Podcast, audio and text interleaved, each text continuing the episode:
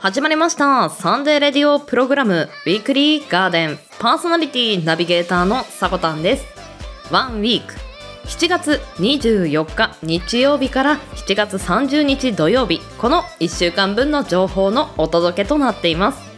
今週の記念日の担当は、爽やかに7月の最後の週の記念日をお届けしていただきますワンラビさんの登場です。そしてショートコーナーでは、冷房病またはクーラー病についての対策のお話をしています。クーラーで冷え性になってしまう方いますよね。ぜひ番組最後までお付き合いいただけたら幸いです。はい、こんにちは。週末週明けいかがお過ごしでしょうか。6月の後半の夏至を過ぎ、そして小暑に入り、昨日の7月23日から大暑、大きいに暑いと書いて大暑と読むんですけれども、この時期に突入しました。暦の上では1年で一番暑い時期と言われています。1年で一番暑い時期というところで、体調管理は本当に十分に気をつけていただきたいんですけれども、ニュースなどで夏日や真夏日などというフレーズ聞いたことある人も多いと思うんですけれども、これ豆知識なんですが、夏日が25度以上、そして真夏日になると30度以上、さらに猛暑日になると35度以上でこのフレーズが使われるという規定があるそうです。私も知らなかったんですけれども、猛暑日と言われた日にはちょっと覚悟してね、外に出なければいけませんね。そんな暑い時期なので、少しひんやりする豆知識を今日はお話ししようと思います。ラッコちゃんについてです。はい、もう想像しただけでね、もう水にプカプカ浮いてて可愛らしい様子がね、目に浮かぶんですけれども、こんなラッコちゃん、実は動物の中で一番毛量が多いんですって。その毛量、毛の本数なんと8億本。ちなみに人間の髪の量、頭上にある髪の量ですと10万本なので、もう比べ物にならないぐらいラッコちゃんはね、毛が生えているんですけれども、今の時期ですとね、水族館などでめでられるのではないでしょうかね。動物の中で一番毛が多いんですが、そのために極寒の海でもプカプカと浮いていられるそうです。いや、動物ってすごいですよね。その環境に適すように進化を遂げているようなイメージがあったんですが、冒頭で、たまたま大暑の時期に当たったので、少し涼しげな豆知識と思ってラッコちゃんを選んだんですけれども、いろいろね調べていったら、少し寂しい現状がありました。日本では1994年28の施設にて122頭が飼育されていたんですけれども、現在では日本にはわずか4頭しかいないそうです。水族館の人気者っていうイメージで調べていたので、あれ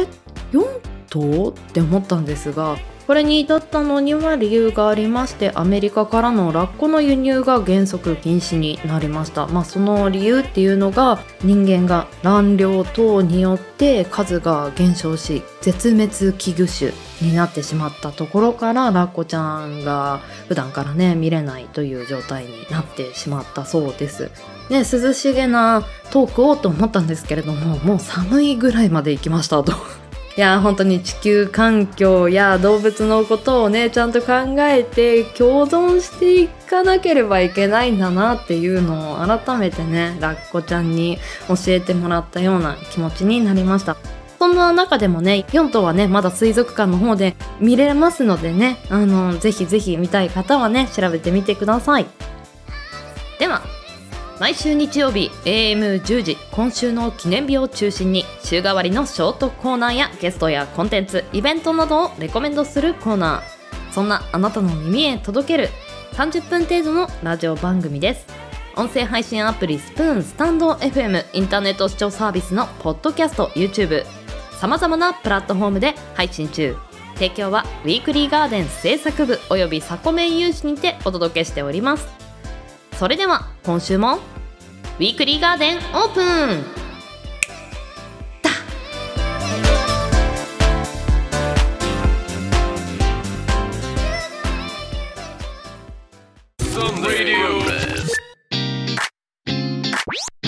サンデーレディオプログラムウィークリーガーデンウィークリーガーデン人生に花と緑を楽しむひとときをウィークリーガーデン。あなたが新たに知ったことも誰かにとっては歴史あるもの。企業や団体それぞれの思いを記念日という形に残しありふれた毎日に彩りを。ウィークリーガーデンは毎週日曜日午前10時に各種音声サービスにて配信中。お便りは公式ツイッターおさこの部屋から募集中。日曜日はガーデンに集合だから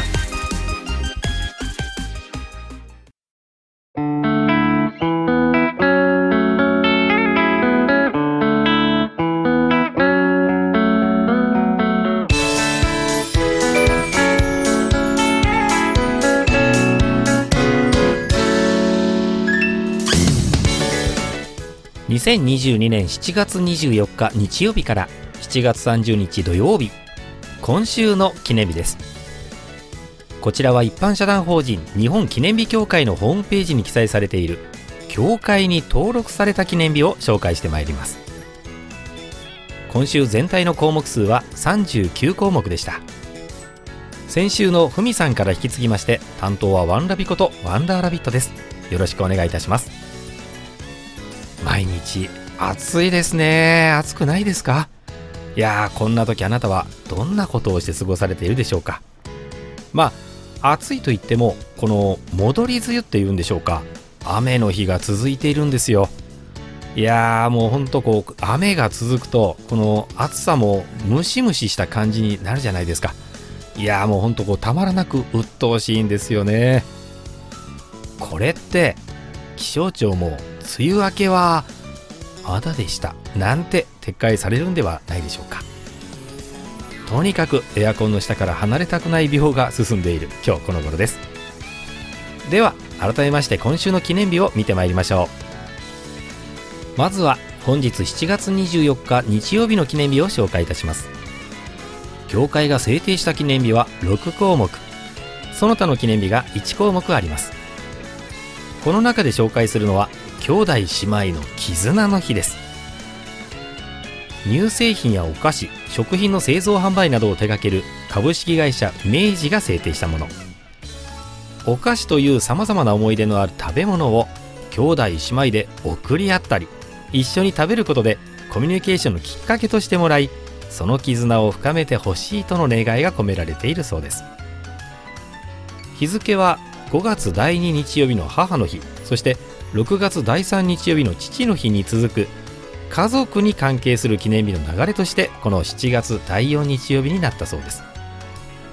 ちなみにこの7月第4日曜日は親子の日でもあるんですね。親子の日、兄弟姉妹の絆の日、母の日、父の日、たくさんありますけれどもね、親子喧嘩とかされていませんか？それから兄弟喧嘩、姉妹喧嘩っていうんでしょうか。いろいろ気を使わないから言い合いもあるかと思うんですけれども、この機会だからこそ家族の絆確かめてみられてはいかがでしょうか。続いて7月25日月曜日の記念日を紹介いたします。協会が制定した記念日は8項目。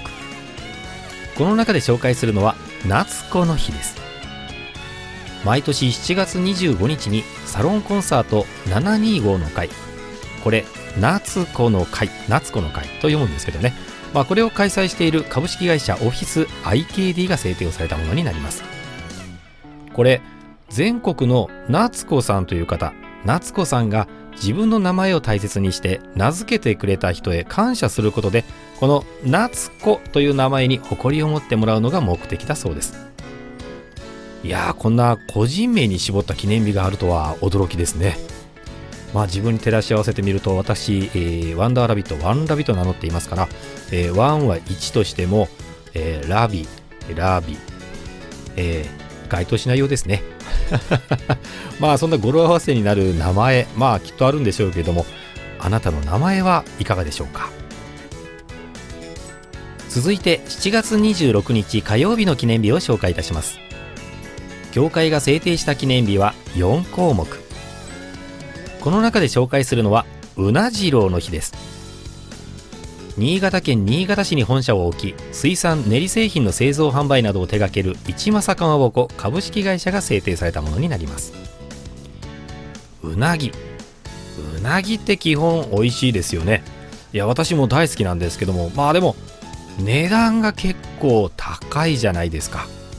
いやー、なかなか手が出せないんですよね。まあでも夏の土用の丑っていう日もあるくらいですから、夏にはせっかくだから食べてみたいなとは思うんですが、最近そういえば食べてないな。久しく食べてません。ここは思い切って食べてみましょうかね。あなたはうなぎ好きですか？続いて7月27日水曜日の記念日を紹介いたします。業界が制定した記念日は2項目。その他の記念日が1項目あります。この中で紹介するのはニキビケアの日です。夏、特にニキビのできやすいシーズンと言われていますよね。このニキビケアを見直して、そして肌トラブルをなくす、そんな正しい手入れの方法を啓蒙する目的で、株式会社 DHC が制定したものになります。こちら多くの女性にニキビのない肌で毎日を楽しく過ごしてほしいとのこの会社の願いが込められているそうです。ニキビ、そうですね、自分にとってみればいつの頃の話かなという感じがします。確かに私でも若い頃はニキビあったんですよ。ありましたでもそもそもこのニキビって何歳までがニキビというのか、これは、私もよくわからないんですけども、でも何歳からかは吹き出物って言ったりしますよね。いやー、ニキビという言葉そのものが若者の象徴かもしれませんね。続いて7月28日木曜日の記念日を紹介いたします。教会が制定した記念日は1項目。この1項目とは何やろう自由研究の日です。岡山県岡山市に本社を置き、進研ゼミの通信教育や出版事業などを行う株式会社ベネッセコーポレーションが、夏休みの宿題の定番である自由研究に取り組むきっかけの日にしてほしいと制定をされたものだそうです。夏休みの宿題、思い出も多いですよね。早く取り掛かって、一刻も早く仕上げて、あと後半は遊びほうけるんだ、そんな目標は誰しも思ったところじゃないでしょうか。でもそう思うんですけれども、途中で息切れしちゃって結局は最後の追い込みにかかってしまうと。夏休みの終盤は大変だったような思い出しかないんですけどね。そうそう、アイデア貯金箱みたいなものもあったんですけど、ご存知ですか？今でも確かあるんですよ。この制作に結構力を入れて取り組んだ記憶があるんですけれども、あなたの夏休みの宿題いかがだったでしょうか。続いて7月29日金曜日の記念日を紹介いたします。教会が制定した記念日は11項目。この中で紹介するのは筋肉を考える日です。この記念日、森永製菓株式会社が制定したものですが、日常生活を元気に健康に過ごすのに大切なのは筋肉だとおっしゃっています。その筋肉の材料としてタンパク質が必須であることから、筋肉の重要性を考えるとともにタンパク質との関係性を知って、日常的にタンパク質を摂ってもらうのが目的だそうです。いやー、いかにも森永らしいですね日付は筋肉の文字を入れ替えて肉、29日ですから肉ですよね。この肉の日が筋肉の金曜日になる日に制定をされているそうです。ですから7月29日だけではなさそうですね。他にも29日が金曜日になれば、これ筋肉を考える日になるそうです。ちなみにこの肉、29日の金曜日って筋肉マンの日でもなかったですかね。なんかそんな覚えがあるんですけれども、でも筋肉、そうですね、筋肉隆々の体、もう締まった体、憧れはあるんです。私も若かりし頃は締まってたんですよ。筋肉隆々とは言いませんけれども、そこそこの体はしていたんです。まあでも年を取るにつれてだんだんと見てくれが悪くはなっていったんですけどね。まあせめてこう腹筋ぐらいは割って見せたいなという感じはするんですけども、でもこれ筋肉じゃないですね、腹筋ってすでに割れているそうですね。割れているそうなんです。じゃあなぜ割れて見えないのかっていうと、はい、ご承知の通りそこに脂肪が乗っているから割れて見えないんですよね。ですからこの脂肪を取りさえすればこの腹筋は割れて見えると。まあこれ一般的に腹筋が割れて見えるのは体脂肪率の関係もあるということなんですが、男性は 15% 以下、女性は 20% 以下にならないとこの腹筋は割れて見えないそうです。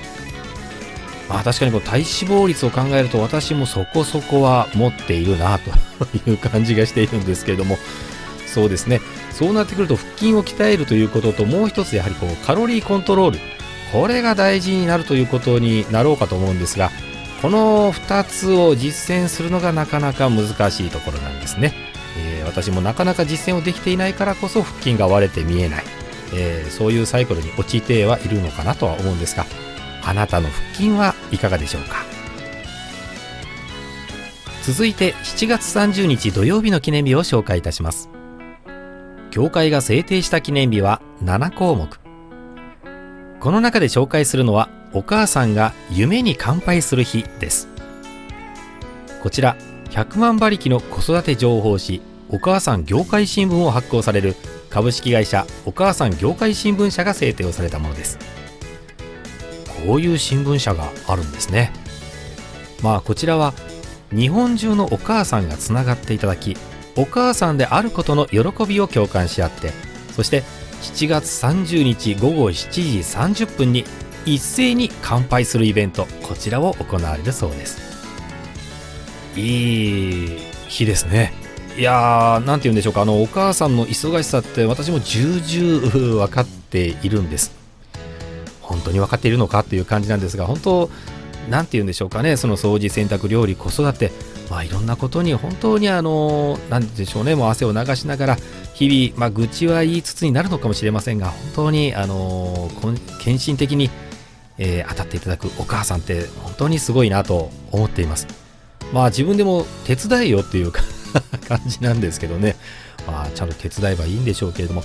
まあ、この男女同権ジェンダーフリーと叫ばれる世の中にもなってきましたけども、なかなかこのお母さんの忙しさというのは解消されていない気がしています。まあ、改めて想像を絶する忙しさに当たっていただくお母さん、まあ、こんな日こそ、お母さんに敬意を表するとともに、まあ、感謝を申し上げたいと思います。お母さんありがとうございます。ではここまで協会が制定した今週7月24日日曜日から7月30日土曜日までの記念日を紹介いたしました。来週の今週の記念日の担当はさこたんとゲストさんが登場されるそうです。まあさこたんは当番組のメインパーソナリティですからね、まあ、ゲストが一体誰なのかというところが興味津々ですが、さこたんが軽妙なトークできっとゲストさんをいろいろさばいていかれるんでしょうね。いや今から楽しみです。ここまでの担当はワンラビことワンダーラビットでした。今回の記念日、兄弟姉妹の絆の日とか、お母さんが夢に乾杯する日とか、親子の日とか、家族に関する記念日が多かったなと思います。5月の母の日、6月の父の日から続く家族に関係する記念日、この機会にあなたにとって家族とは何か、どんな存在かを考えてみる機会にしてはいかがでしょうか。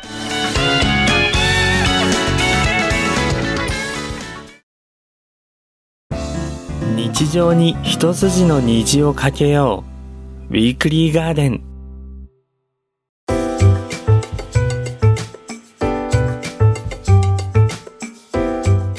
はい、ここからはショートコーナーのお時間です。本日のテーマは冷房病、またの名をクーラー病とも言います。今年は異常気象なのでしょうか。6月後半から本当にクーラーが欠かせない気温をね感じている方も多いのではないでしょうか。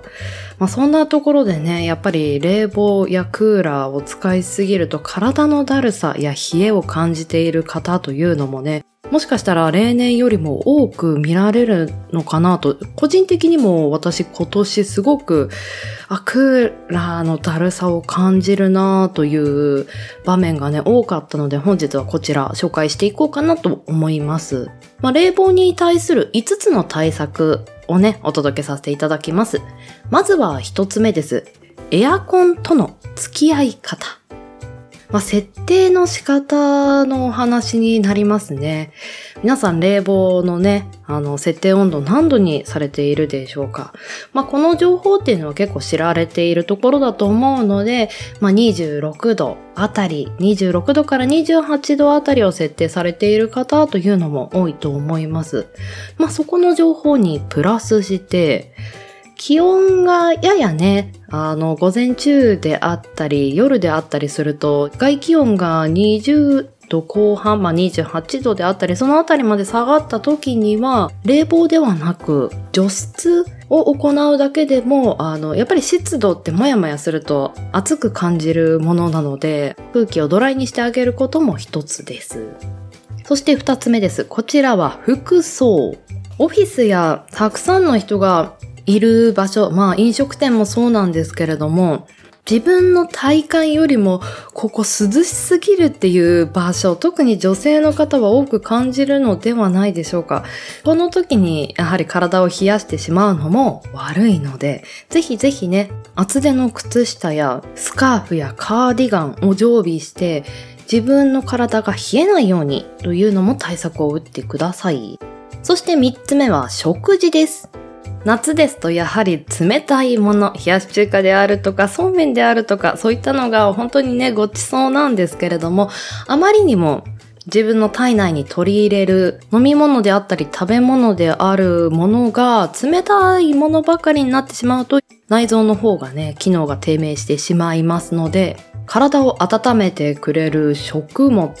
生姜、ネギ、ニンニク、玉ねぎ、かぼちゃ、チーズ、こういった食材を冷えを感じる方は取り入れていく。だるさを感じる前に、そういった温まる食材を取り入れて、体の熱を下げすぎないっていうのも効果的だと思うので、冷えを感じる前にぜひ、こういった食べ物を摂取してください。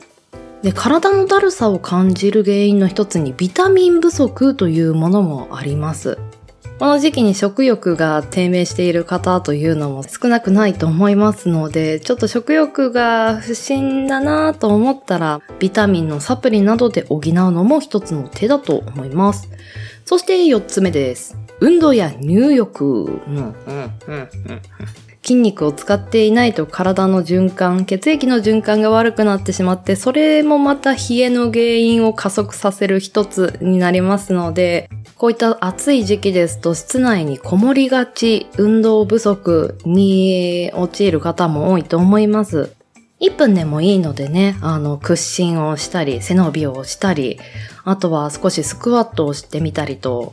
軽運動をちょこちょこ取り入れるだけでも改善されていくと思いますので、自分が取り組みやすい軽運動を日々の中に入れていってください。そして最後5つ目です。5つ目ちょっと面白かったんですけれども、ストレスをためないことも自律神経の動きにはとてもいいそうです。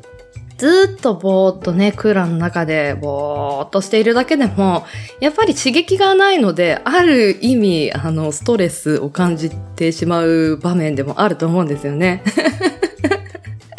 なので、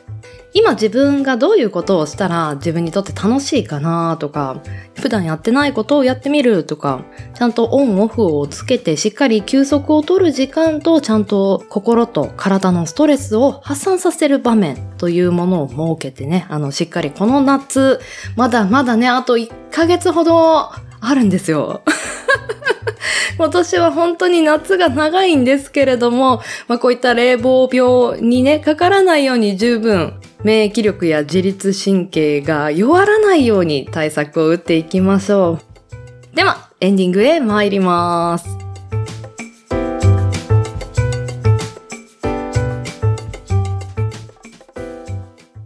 Wake Me Up。 各週月曜から金曜、ダブルパーソナリティでお送りする新感覚のラジオキャスト、それが Wake Me Up。 10人の個性豊かなメンバーがあなたの夜を彩るよ。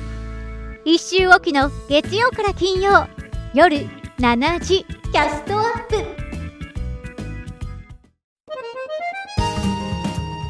ねえねえワンラビさん、どうしたキノちゃん。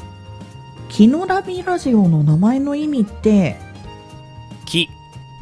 キノちゃんとワンラビさんがのんびり椅子に座って海を見ながら楽に話してビール飲んでるですよね。いや、せっかくならチョコレートも食べたいね。って違うでしょ。もうちゃんと覚えて。気軽にのんびりと2人が醸し出すラビリンスを楽しんでいただきたい、そんなラジオでしょ。私たち2人がいいタイミングでリラックスタイムにお届けしたいキノラビラジオ、カミングスーン。私たちが作ってます。みんな一周するんだよね、パーソナリティが。で、それで12月からこの1ヶ月、パーソナリティとしてもう少しクロストークの相手も意識した方がね、会議によってまとめ方とまた考える、つける言葉じゃないけど、なんかそういうのをちょっと変えるような、そういう台本作りが資料というか、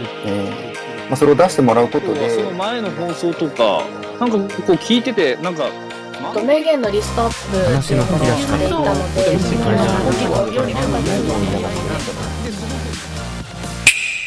ィークリーガーデン、ウィークリーガーデン、ウィークリーガーデン。ウィークリーガーデンは毎週日曜日 AM10 時各種音声サービスにて発信しています。あなたの1週間が素敵な1週間になりますように。また次の日曜日にお会いしましょう。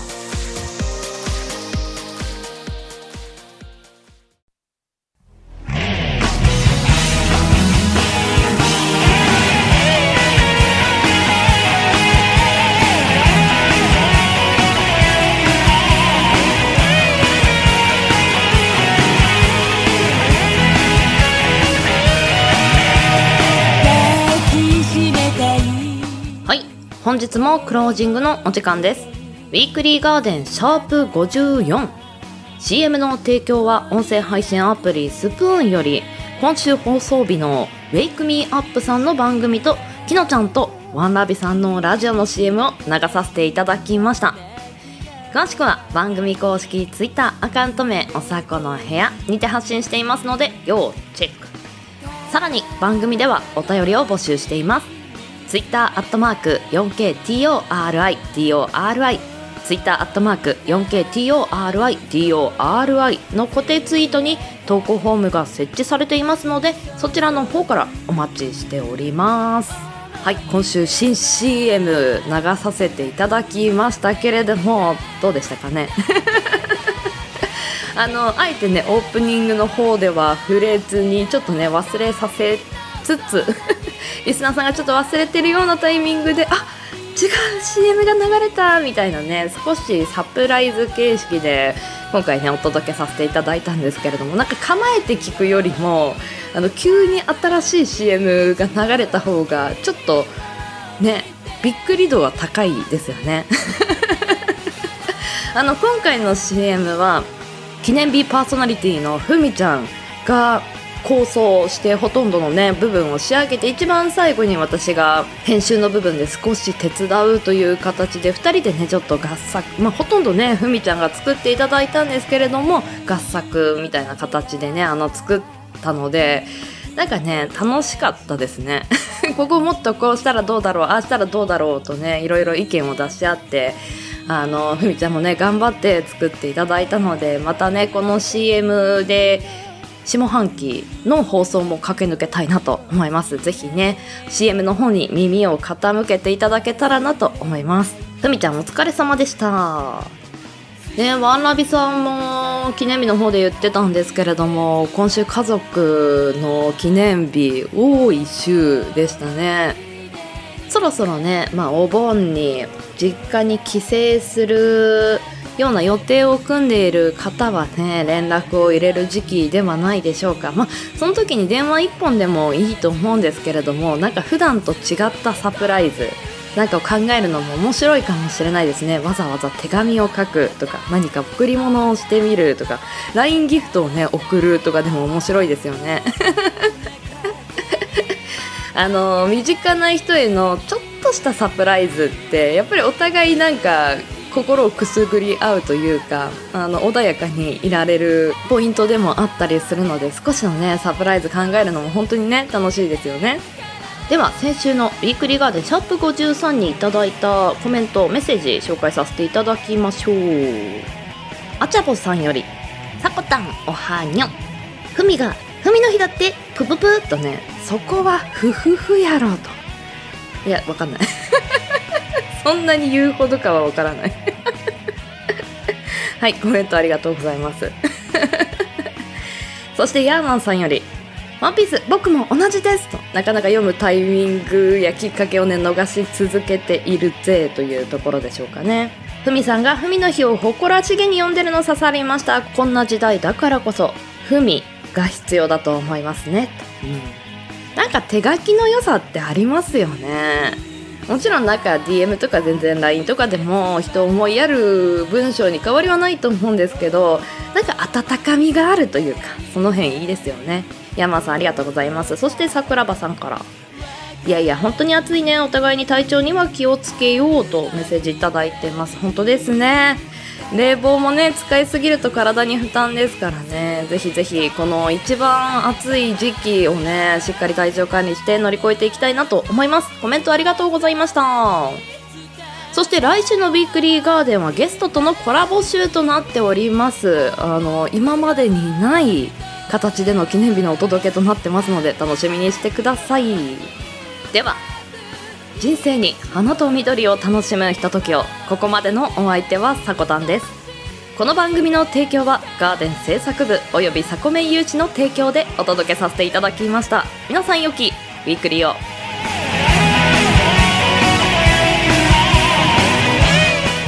いってらっしゃい、いってきます。いつも聞きに来てくれてどうもありがとう。今日も君はさこめんだ。また来週元気にお会いしましょう。いってらっしゃい。